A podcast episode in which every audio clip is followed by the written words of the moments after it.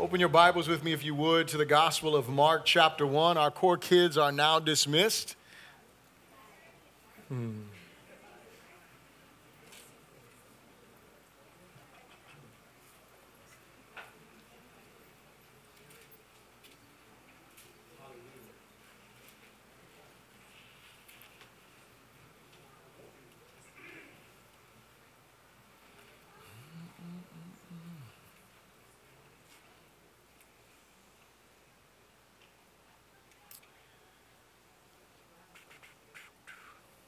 Gospel of Mark, chapter 1. And if you're able to stand for the reading of God's word, let's do that. When you got it, say so. And it says, The beginning of the gospel of Jesus Christ, the Son of God. As it is written in the prophets, Behold, I send my messenger before your face, who will prepare your way before you a voice of one crying in the wilderness, Prepare the way of the Lord, make his path straight. John came baptizing in the wilderness and preaching a baptism of repentance for the remission of sins. Then all the land of Judea and those from Jerusalem went out to him and were all baptized by him in the Jordan River, confessing their sins. Now, John was clothed in camel's hair and with a leather belt around his waist, and he ate locusts and wild honey.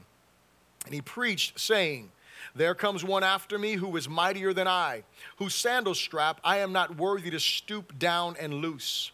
I indeed baptize you with water, but he will baptize you with the Holy Spirit.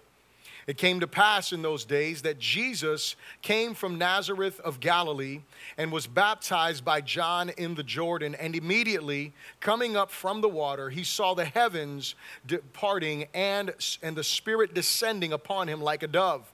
Then a voice came from heaven saying, You are my beloved Son, in whom I am well pleased. Immediately the Spirit drove him into the wilderness, and he was there in the wilderness 40 days, tempted by Satan, and was with the wild beasts, and the angels ministered to him. Lord, we thank you for your word.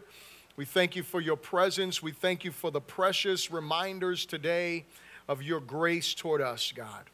And Lord, this morning, as we are in your word, we pray that you would open our ears, that you would soften our hearts, that you would allow us to hear what your spirit says to your church, and that we would not just hear your word, but that we would obey your word, that we would respond to you in faith, Lord, and that you would be glorified in this. We pray this in Jesus' good name. And everyone said, Amen. You may be seated in the presence of the Lord. If you do not have an outline, just hold your hand up and the ushers will get you one want to make sure you have an outline so you can follow along in the introduction of the sermon. You can also take notes and answer some questions that help you to uh, be introspective on what you have heard today.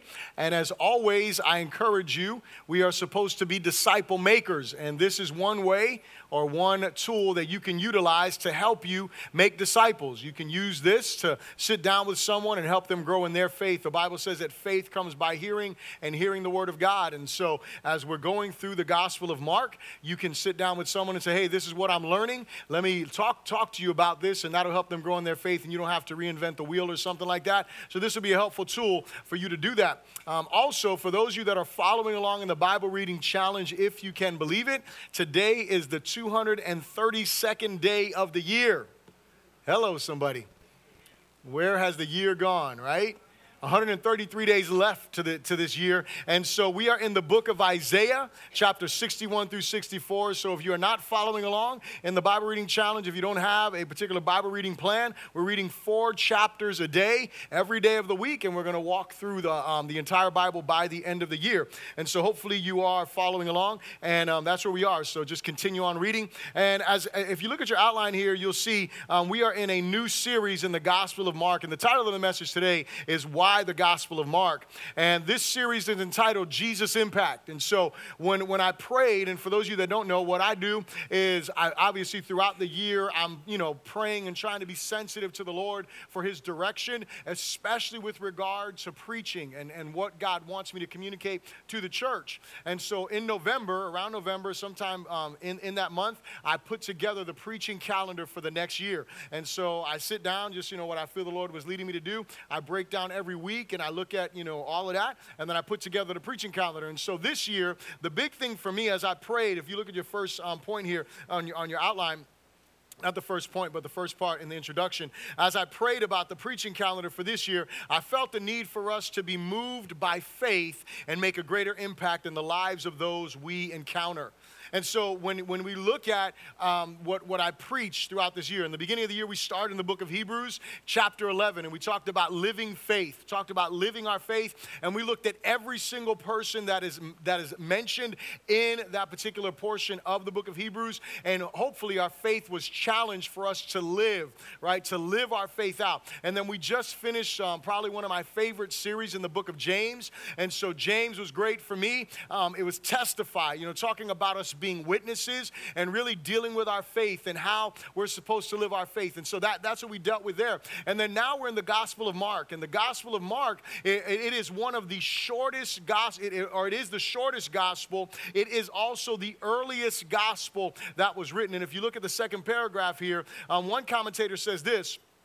He says, These holy pages will summon up the living image of his mind. They will give you Christ himself, talking, healing, dying, rising, the whole Christ in a word. They will give him to you in an intimacy so close that you would be less that he would be less visible to you if he stood before your eyes. And so what the writer is saying here is that when you look at the way that Mark is written and the way that Mark is communicated, he's giving you such a crystal clear picture of Jesus and who he is. And when you actually study the language, he writes very picturesque. You know, the, the writing, a lot of times when you go, you know, from, you know, one language to the next language, sometimes it's different different, it's difficult to really translate the full thoughts.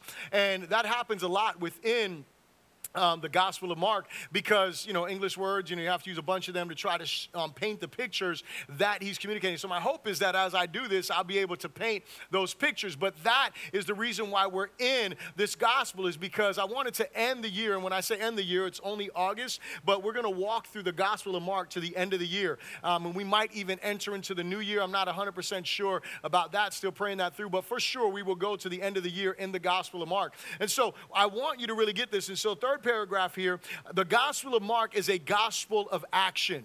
So after we talked about living our faith, after we talked about being witnesses and you know testing our faith, I think that we need to recognize that we need to be a people of action. And this is my prayer that it will awaken us to the great impact. That's the reason for the title of the series, Jesus Impact. Um, the, the impact that Jesus had when he physically walked the earth, and that we and that we would realize he is still walking the earth by his Spirit within us, and that he desires to use you to make as great an impact upon your culture as he did. Are you here? When Jesus walked this earth, what we're going to see in the Gospel of Mark is Jesus made from the moment he started his ministry, he began to make a great impact in lives. He began to do something that nobody else did. And obviously, the purpose is, or the reason for this, is because he is God's son. That's for sure. But what I want you to know is that Jesus is living today. He's alive. He is active today. He is moving in our lives and in our hearts. And by His Spirit, He wants to use each and every one of us to make a great impact in our culture. I want you to understand that you are not sitting in this place today by coincidence. If it's your first time as a guest, thank you so much for being with us. I want you to know it's not by coincidence. You are here because God wants you to hear this message regarding who you are in Him, and He wants to use you mightily. If this is your home church, God wants you to hear this. He wants you to understand. He wants you to know that you are on this earth, you have called on the name of Jesus, and He has put His Spirit in you, and He wants to use you mightily to make a great impact within the culture and within the days that we live. Listen, our days, you know, if you if you've been watching the news, you know that our days are rough we're living in some rough times, right? The Bible, you know, you, you're, you're, you're seeing prophecies fulfilled. You're seeing the things that the Bible said would happen in these latter days coming to pass. But I want you to know that no matter what we're facing in our world, our God is greater. Hello. Our God is greater than whatever is going on around us, than whatever is happening, whatever turmoil is there. There is a God of peace that wants to invade this earth and He wants to minister to lives, and we have to be available for God to use us for that. Hello.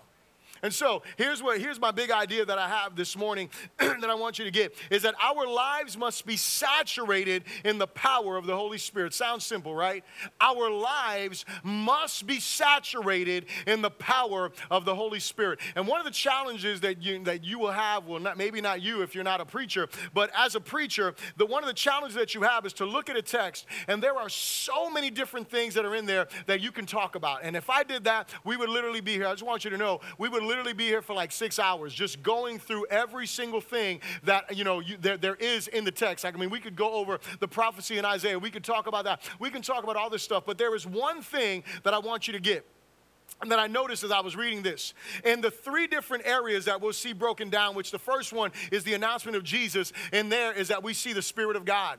The, fir- the second thing that we see in the baptism of Jesus is we see the Holy Spirit that is there again. And the third thing that we see in the time that Jesus was in the desert is we see the Holy Spirit again. And as I was reading through that, I realized something. How important is the Spirit of God? We might, we might not talk enough about the Holy Spirit. We might not talk enough about how much we need Him him. And yet, John the Baptist prophesied about Jesus um, baptizing us in the Holy Spirit. And then Jesus was filled, and he, the Spirit of God came upon him. And then we see what? That the Spirit drove him or led him. And so our lives need to reflect that. And so we are for sure going to talk about Jesus. But I want you to realize this, and that's the big idea I want you to get, is that our lives must be saturated in the power of the Holy Spirit. I want you to repeat this after me. Say, as we surrender to the promised Savior he baptizes us in the Holy Spirit as we surrender to the promised Savior, He baptizes us in the Holy Spirit. That's what the scriptures promise us. That's what Jesus is being, or that, that's what He is communicating, right? That's what's being said uh, that He is going to do. And so I want to give you some things to notice about the Gospel of Mark. And, and, and if we look at it, look at the beginning, first verse here, one, one, um, chapter 1, verse 1. He says, The beginning of the gospel of Jesus Christ, the Son of God. And in every one of the Gospels, there is a different characteristic of Jesus that is being portrayed. And I love what one writer says, uh, or one, one, one commentator said. He says, when you read the Gospels, you shouldn't read them horizontally, you should read them vertically. And the reason why he's saying that is because each gospel is giving a depiction of one facet or one characteristic of Jesus. And throughout that, he's also connecting all of the same stories, but each of them is doing something. So, for example, when you look at the gospel of Matthew, in the gospel of Matthew, the depiction there is Jesus as the sovereign king. So, gospel of Matthew is going to show you Jesus, sovereign king. When you look at the gospel of Luke, he's going to show you Jesus what? His humanity humanity, the humanity of Christ. When you look at the Gospel of John, what do you see? You see the divinity or the deity of Jesus. That's the reason why when any, whenever anyone asks me, hey, where should I start reading the Bible? I always tell them the Gospel of John. Because what? Because you get the divine, the deity of Christ. You get to understand who the Savior is. And that's what the Gospel of John was written about. And so when you come to the Gospel of Luke, you find, or to the Gospel of Mark, you find that what he is doing, the depiction of Jesus here, is the servant of God. You're seeing the servant of God. And the Gospel of Mark could also be, if you know, you could also say it's the Gospel of Peter written by Mark. And the reason why I say that is because most would agree, you know, as far as scholars go, is that he they, they believe that Mark was writing based on his interactions with Peter because Mark wasn't one of the of the of the 12 disciples originally. And so he's getting his information by the inspiration of the Holy Spirit through Peter, who is a man of action. And you also have to realize something else that Mark is writing to a specific audience primarily, and that is to the Romans. And, he, and, and, and the reason why Mark starts the way, because Mark is like hits the ground running. Like he's like the beginning of the gospel of Jesus Christ, the Son of God. And then he talks about the prophets. And here's what I want you to realize he's writing to the Romans. And first of all, there's the word doulos, which is the word for servant or slave. And so, in the Roman mind, he's presenting to them this servant, this slave. And in those days, servants and slaves, according to Romans, they didn't need a genealogy because that didn't matter. They didn't have a genealogy. So, he didn't start with a genealogy because that didn't matter, didn't need to go through a birth narrative. And then also, the other thing is, Romans, you know, they were like, you know, those types of folk, you know, some of you are like that too. You're like, show me the money. Hello right? Like show me the proof. Like you know what? Don't give me the long story. I remember growing up you know and, and I, I was I, I guess i've always been a preacher because i remember even as a kid my mom telling me get to the point I'm your pastor. For those of you that are here, don't be telling me to get to the point. I got to get there the long, the long way. But, um, but nonetheless, I was always like, I wanted to tell the whole story. Like, I wanted to go from the beginning to the end. And my mom's like, Can you get to the point? Well, we got things to do, right? There's six of us. I'm the oldest. She's like, I got five more y'all to mess with again. So, anyway, the, the thing is, you know, the, the Romans were like my mom, like, get to the point. Like, show me the proof. You know, you're talking about this great Savior. And so, what Mark does is he goes on ahead and he breaks this down. And so, he goes, the first thing that hits the ground, he says, I'm the first witness. This is what he's saying. I'm the first witness, the beginning of the gospel of Jesus Christ, the Son of God. And then the second witness is who? The scriptures. The scriptures prophesied about two people. One of them was this forerunner. His name is John the Baptist. And so the second witness is John the Baptist. And so he is the second witness that's proving to you that this servant is not some regular servant, he is the Son of God. Are you here? Then the second and the third witness is who? It is John the Baptist, the forerunner, who's completing this prophecy, and he is doing this to do what? He is pointing to Jesus. And then the witness after that is who? Well, in the baptism, it is the it is the Spirit of God who comes down upon him, and the voice from heaven that confirms who he is. And then after that, the next witness is what Mark talks about throughout, and it's what? All of the miracles. Are you here? So Mark is hitting the ground running and saying, Look, guys, I need you to understand this is the proof. So the first witness is this one. It is me. The second witness are these prophecies. And then John the Baptist, the Spirit of God, and then all the miracles that Jesus does. This is the proof to who he is. And so that's the reason why Mark is written the way that it is. That's the reason why it's the shortest, the most concise. He's bringing forth, it has the least amount of the sermons that Jesus preached, it has the least amount of parables and all that. And it's because those are the types of things that his audience would have been looking for. And so it's important for us to get that. And so, what does he say? A couple of things that are important. He talks about, he says who? He says Jesus Christ. Jesus being the, being the name Yeshua, which means the salvation of the Lord, right? So he talks about that. He says Jesus Christ. Christ is not his last name. Hello, somebody. All right?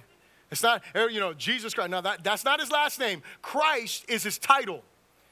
It is the word, it is the, it is the Greek word that is equivalent to the word Messiah, or what? The one who was going to save sinners. And so this is who he is declaring from the beginning. He's saying this is the beginning of the gospel of Jesus, Yeshua, the salvation of the Lord, the Christ, the Christos, the Messiah, the one who's going to save sinners, the Son of God. Not a normal servant. This is a totally different servant. And so we have Jesus who is communicating. And so here we are. As we surrender to the promised Savior, He baptizes us in the Holy Spirit. And so I love the way that the narrative goes because it goes on to the prophecy. Let's look at the prophecy here, verse 2. He says, as it is written in the prophets, and I just want to forewarn you, my first point is my longest point, hopefully. That's my goal. Glory to God. So, anyway, as it is written in the prophets, behold, I send my messenger before your face, who will prepare your way before you the voice of one crying in the wilderness, prepare the way of the Lord, make his path straight. And then it says in verse 4 so this is a prophecy in the book of Isaiah that is talking about John the Baptist and what his purpose was. Talking about what was the purpose of John the Baptist. Look what it says here. It says, John came baptizing in the wilderness and preaching a baptism of repentance for the remission of sins. Then all the land of Judea and those from Jerusalem went out to him and were all baptized by him in the Jordan River, confessing their sins. And verse 6 says, Now John was clothed with camel's hair, with a leather belt around his waist, and he ate locusts and wild honey. Hallelujah. So some people would look at this and they think John the Baptist's purpose, you know, we call him John the Baptist, and really you call him John the Baptizer, whatever you want. But here's the thing we would think, well, I guess John's purpose was to baptize. I want you to know John's purpose was not to baptize. John had one purpose. And in that purpose was baptizing, but that was not the purpose. John the Baptist had one purpose and one purpose alone, and that was to do what? To point to Jesus.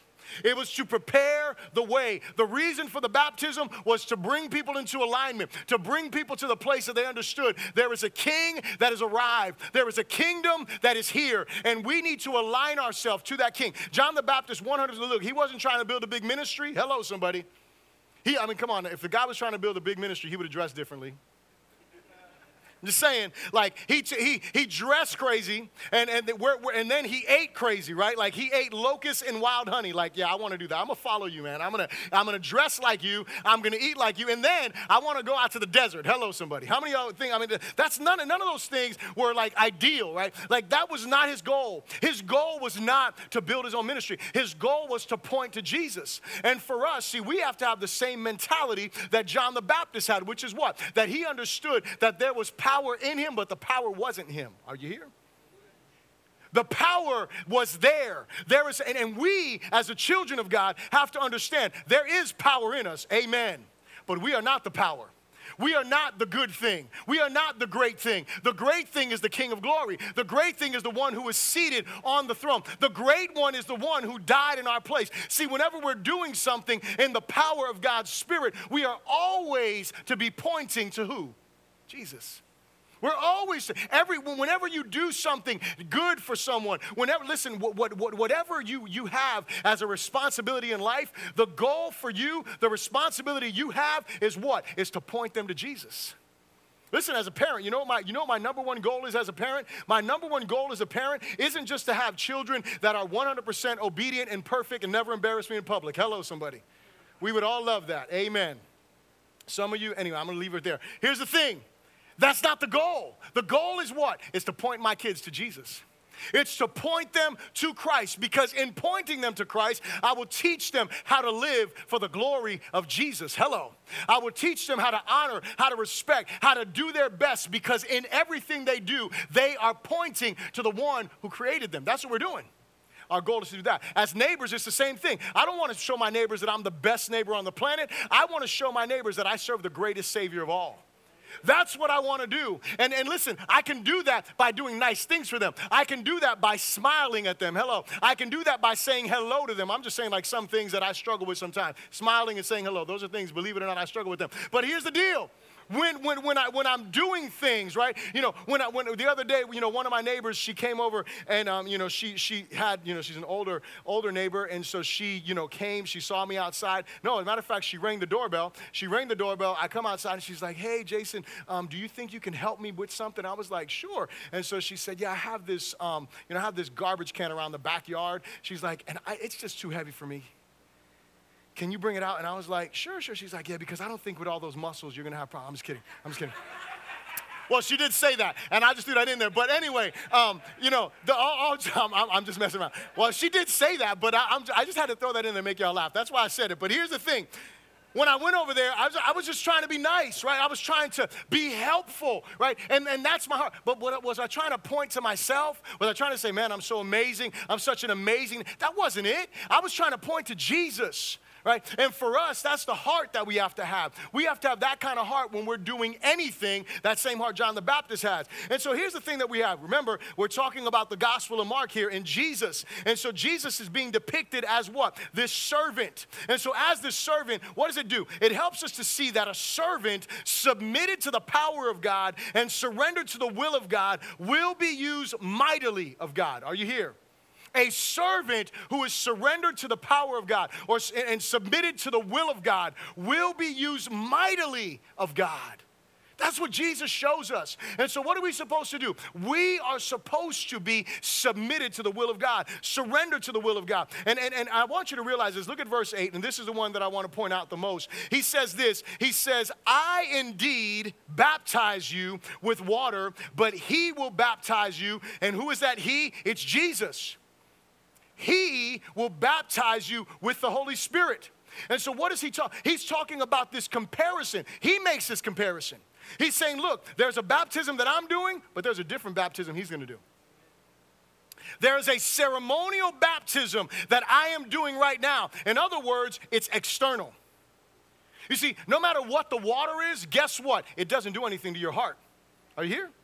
The last Sunday for our anniversary Sunday, we did our first beach baptism, and it was such a, an amazing experience. Like I, you know, from the shore, I, you know, it was, it was an amazing experience. Um, in the water, it was amazing, but I think from the shore, from the shore, it was a better experience because I didn't feel any different doing the baptism, other than the fact that I was trying to hold my ground because the waves were intense. But I didn't feel any, any, any I didn't feel like more holy because I was in the ocean. I didn't feel like more spiritual because you know waves were crashing on folks. But you know what? People were on the shore and they were like, yo, I want to redo. Hello.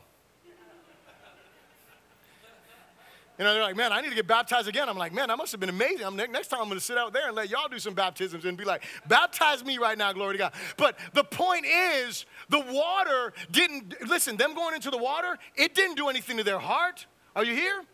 There's a ceremonial thing there. But what, what happens is John's baptism was a ceremonial baptism. It was something that was external. But here's what I want you to get. He was saying this baptism over here is supernatural. This baptism over here is supernatural. I remember the day that I got baptized in water. It wasn't in the ocean, it was in a regular baptismal in the church. And I want you to know something. I didn't come out of the water speaking in tongues. I've seen that happen. I didn't come out of the water and start shouting or anything like that. But can I tell you something? When I came out of that water, I can promise you this I never felt as clean and as light as I did that moment there was something inside of me that occurred. I, I, can't listen, I can't explain to you because, you know, the water was just water and it was freezing. And it's funny because I got in, it was freezing. When I got out, it seemed warm. Hello, somebody. It was like all that something happened when I went down in those waters and came out. You know what it was? There was something supernatural that happened inside of me. There was, some, there was a moment of identification with the death, burial, and then the resurrection of Christ. That it was just a moment of it was three months after I'd become a Christian, and I never felt that holy ever. I just felt clean. There was something that happened. And so when we talk about this baptism of Jesus, what does it mean to be baptized? It means to dip or to die, D Y E. To dip or to die. And, and the definition goes on to cause someone to have a highly significant religious experience involving special manifestations of God's power and presence. Did you get that?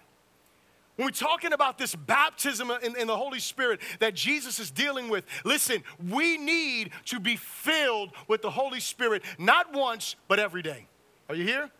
Not just one experience. And listen, I'm going to say this right now. I don't believe that every single person is going to experience the same thing in the baptism of the Holy Spirit. Are you here?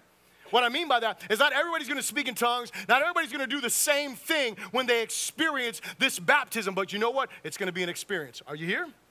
There has to be an experience. You know, I, I, think about it this way if I am over here and I am married and my wife never touches me, she never talks to me. We never have any kind of interaction, but I'm married. What kind of marriage is that? That's not a real marriage. There's no experience. There's no exchange of life. There's no real intimacy that happens there. And here's what I want you to know we serve a God who's alive. We serve a God who wants us to encounter Him and be changed by Him, not just here in our heads, but here in our hearts. He wants to mark our lives, and He does that by the power of His Spirit. So here's the thing we need to believe that this is for today, this baptism in the Holy Spirit, and we need to experience it daily. Are you here? Now, understand what I'm saying. We need to experience God's presence in our life daily. And I want you to know something. I am not up here advocating like every single day I feel God the same way. Are you here? Understand me, please. There are days, man, I, there are weeks. Listen to what I'm going to say. There are weeks that I don't feel God. Are you here? It's not because I didn't pray. It's not because I didn't worship. It's not because I, you know, I, it's not because I was in sin. I just don't feel God but I know that I'm experiencing something on the inside. I'm encountering him. Why? Because I'm in his presence, because I'm seeking him. And then there are moments, there are moments that I experience the overwhelming power and the presence of God. So that should be our goal that we are seeking him on a daily. I got to run through the rest of this. Second thing, say this with me. As we obey God's will, the Holy Spirit affirms our identity. As we obey the will, as we obey God's will, the Holy Spirit affirms our identity. Look at verses 9 through 11 here. It says this, and it came to pass in those days that Jesus came from Naz- that Jesus came from Nazareth of Galilee and was baptized by John in the Jordan. And immediately coming up from the water, he saw the heavens parting and the Spirit descending upon him like a dove. Then a voice came from heaven, "You are my beloved Son, in whom I am well pleased. What is Jesus doing here? We know by other gospel accounts that Jesus was fulfilling all righteousness. He came to John the Baptist and he said, You need to baptize me. John said, um, You need to baptize me. I don't need to be baptized by you. Jesus said, Let it be so that we fulfill all righteousness. He was baptized. In that moment, Jesus humbled himself and he obeyed all righteousness. He was not repenting of sin, he was not being baptized because he needed to repent. Understand this Jesus was sinless. Are you here? He was identifying with the righteous of Israel. Therefore, he did this to partake so there would be no confusion that he believed in what John the Baptist was communicating, and he was part of that. But here's the thing he does that, and in that act of humility, two things happen, or three things happen there. Number one, the heavens open. Number two, the Spirit of God descends upon him, and literally what's happening is he is at that moment being empowered or being filled with the Spirit of God, and then a voice comes from heaven heaven to do what? To publicly declare, You are my beloved Son, in whom I am well pleased. And what we need to realize is that baptism, when we're looking at what's going on here, baptism is an act of obedience for us. It's not just some external thing that happens, but it is something that is, is obedience. And so here's what occurs when we are being obedient to the Lord, there is something that happens, and it is this affirmation of our identity. In church, if there is ever a time that we need to be clear on who we are, it is now. Listen to me. The enemy is working like a puppet master in our culture. He is working like a puppet master because the Bible says that we battle not against flesh and blood, but against powers, against principality, and all of these evil and these wicked. That's where the battle is. But guess what? There's got to be a vessel through which the, the enemy can work and it's those who submit to him by whatever it is. But here's the thing you got to realize is that our culture wants us to find our identity in our sexuality. Our culture wants us to find our identity in our race. Our culture wants us to find our identity in our economic status. And you know where we're supposed to find our identity? In our creator and in creation. That is where we find our identity. Listen, you're not supposed to be identi- identified by your sexual desires. Can I tell you something? You have an identity the moment that those chromosomes come together and you are put inside your mother's womb. At that very moment, you now have an identity. You, you, you are either male or female. And let me add another thing there you are an image bearer of God from that moment on. Hello, somebody. That's who you are. It's not what, well, I desire. I don't care what you desire. What you desire does not define you. Your creator, hello, somebody, the one who created you already defined you. And that is where we find our identity. That's where it happens. Listen, we are all image bearers black, white, yellow, purple. I don't know if there's purple, pink, whatever. All of us are image bearers of God. This is the reality that we need to walk in. That we are the image bearers of God. That, that that's who we are. That I'm not listening. I, I, I told this story before, and I'll share it again. You know, I remember, and I was listening to the. They had these two pastors. You know, because with all the turmoil that's going on, you know, and all the hate and all the rhetoric and all the garbage that's been happening these last few days. There was these two pastors that were on television they were both black pastors and they were communicating. And you know one of them you know they, they were they were talking about you know what they're doing in this time. And one of the pastors corrected the other one. One of them said you know well i'm a i'm a black man and a christian and the other pastor, he was actually um, like a, I'm gonna say a son in the faith of this pastor. And he was like, I mean, he two times, he's like, man, you know, I affirm this pastor. You know, he's a mentor, he's a giant in the faith, blah, blah, blah, blah, blah. And he said, but I need to correct him on this because I am a Christian before I'm a black man. I remember when Alexis was a little girl, she was, she was young. Y'all can tell I talked about her. She loves to hear that. um, but I remember, and I've told this story before, but I remember the day that we were telling Alexis she was Puerto Rican. And she argued with us. She was like, I'm not Puerto Rican, I'm a Christian. And I was like, I said, I said, baby, you're Puerto Rican. She said, no, I'm a Christian. And she, she didn't understand. And I'm the praise God, she didn't understand. Right? Like, like you know, because even before I became a Christian, my mom would tell you I wasn't like Mr. Puerto Rico and you know hanging the Puerto Rican flag here. And listen, I'm proud to be Puerto Rican, all that kind of stuff. But let me tell you something. When I came to Jesus, I really laid all that stuff down, and I was really glad to say, man, I'm a Christian before anything else. I'm a Christ follower before anything else. Listen, before I'm white, before I'm black, before I'm Puerto Rican, before I'm anything, I need to. If we listen to me, if we live that way, guess what? We'll change the minds of these people in the culture. We'll, we'll, we'll, we'll, we, we will address that stuff. But when we start allowing other things to define us, we have issues. We end up where we are. I'm over my time. Hello, glory to God. But listen, we have to have a solid identity in Christ. And what happens is the Spirit of God, you can write the scripture down. Romans 8 16, it tells us what? It says, And the Spirit bears witness to our spirit that we are children of God. When Jesus was receiving that momentous identification, the Spirit of God was there and the Holy Spirit was affirming. And here's the thing that I realized there are two ways that we are affirmed as children. Number one is through positive affirmation, the other one is through corrective affirmation. Are you here? What does the Bible say in the book of Hebrews? It says that we shouldn't be, do what? That, that we shouldn't be upset when we are disciplined by the Lord because what? That bow bow, hello somebody that spanking, that conviction when we do wrong. You know what that is? That is God affirming, You are my child. I love you. You know, parents, we say this, and children, y'all don't believe this, but this is true. When we spank you, it hurts us more than it hurts you. Maybe. It depends on what you did. Let's just keep it real, parents. Let's keep it real for a moment. There are moments like, like, but because there's moments that it's like, glory to God, I'm sending him to heaven right now. Amen, right? I mean, I'm just saying, like, there's moments that that happens, especially, you know. Anyway, some of y'all don't believe in spanking. I'm sorry for you, but, you know, there, there, it's in the Bible. But here's the thing.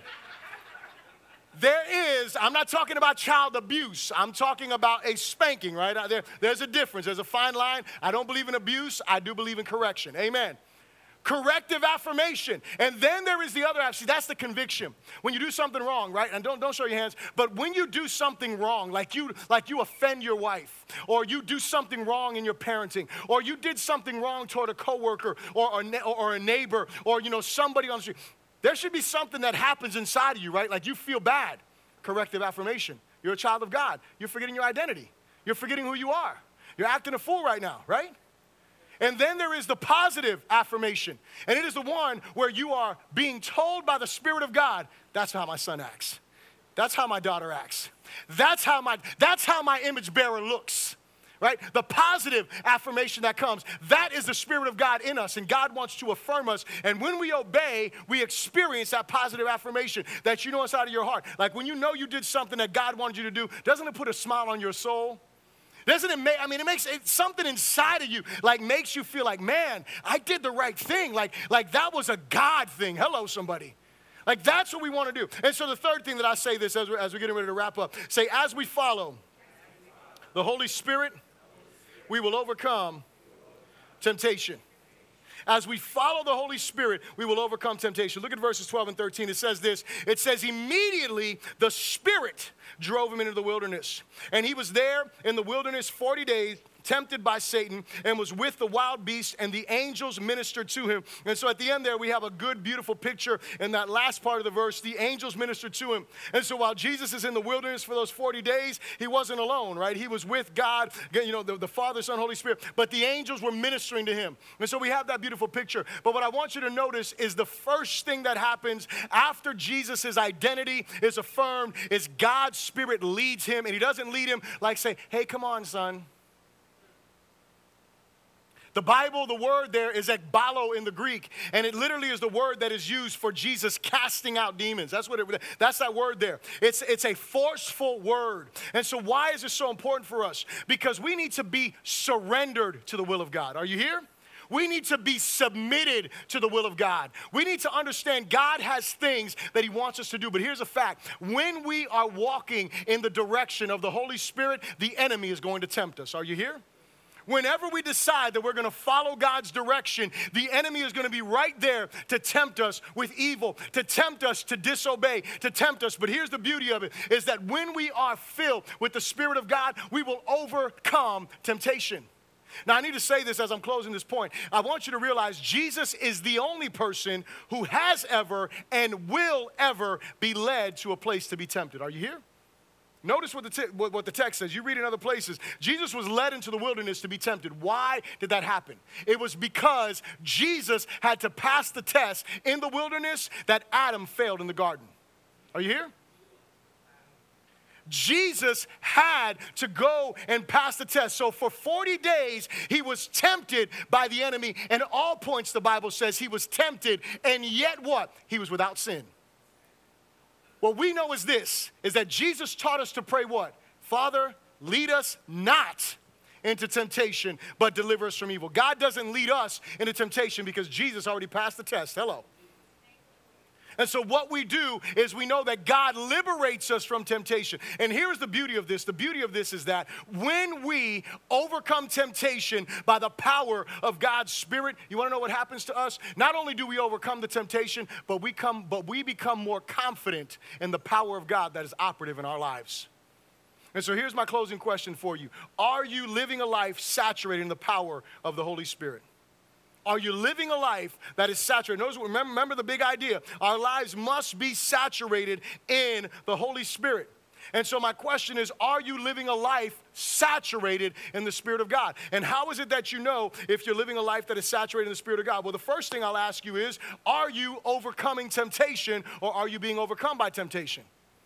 Listen, and the temptation can be to cuss someone out. The temptation to be look at pornography. The temptation can be to you know commit adultery. Um, the temptation can be to lie. The temptation can be to cheat. The temptation can be whatever it is. But are you overcoming temptation? Especially in our days, the temptation can be to hate. Are you here? That can be the temptation. The temptation can be to hate. Are you overcoming the temptation? Are you overcoming those temptations? And, and here's, the, here's the second thing that I'll ask you Do you know your identity? Do you know who you are in Christ? Do you know who you are in Christ? Because if you're struggling with your identity and you're struggling with temptation, I can answer the question for you no, you're not walking saturated in the power of the Holy Spirit. And so here's what I want to do I want to pray for us. I want to pray for us and I want to pray for our nation because I believe that we need to pray for our nation.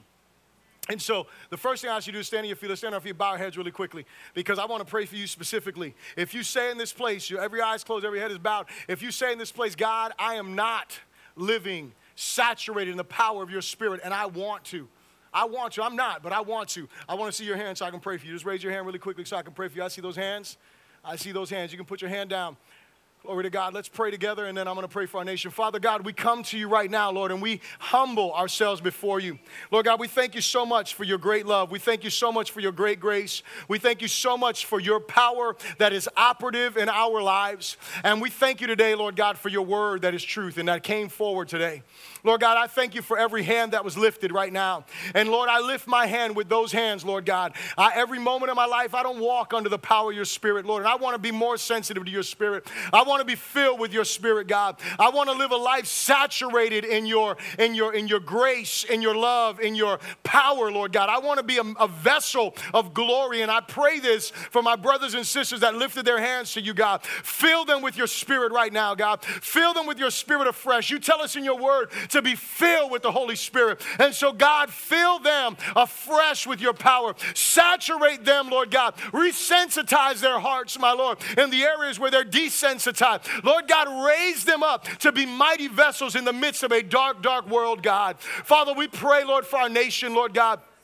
And first and foremost, Lord God, I pray for the church. And I pray as a church, Lord God, that you would forgive us for our insensitivity to you. That you would forgive us, Lord God, for our silence when we should be vocal. That you forgive us for our pride when we should be humble, Lord God. That you would forgive us, Lord God, for our hate when there should be love, my God. That you forgive us, Lord, for being biased in one direction or the other rather than standing upon your word. That you forgive us, Lord God, for not living the standards of your word in the midst midst of this world that needs to see the light of Jesus, that doesn't need to see, Lord God, the, the wrong examples, but needs to see the light and the life of God through the church. Father God, I pray, secondly, for our nation's leaders, Lord. Oh, Father, we lift them to you right now. Father God, beginning with our president, Lord God, humble their hearts, my God. Give them humility before you, Lord God. Let them come to the place of repentance and acknowledgement, Lord God, of where they have erred, whether it it is in word, whether it is in thought, or whether it is in deed.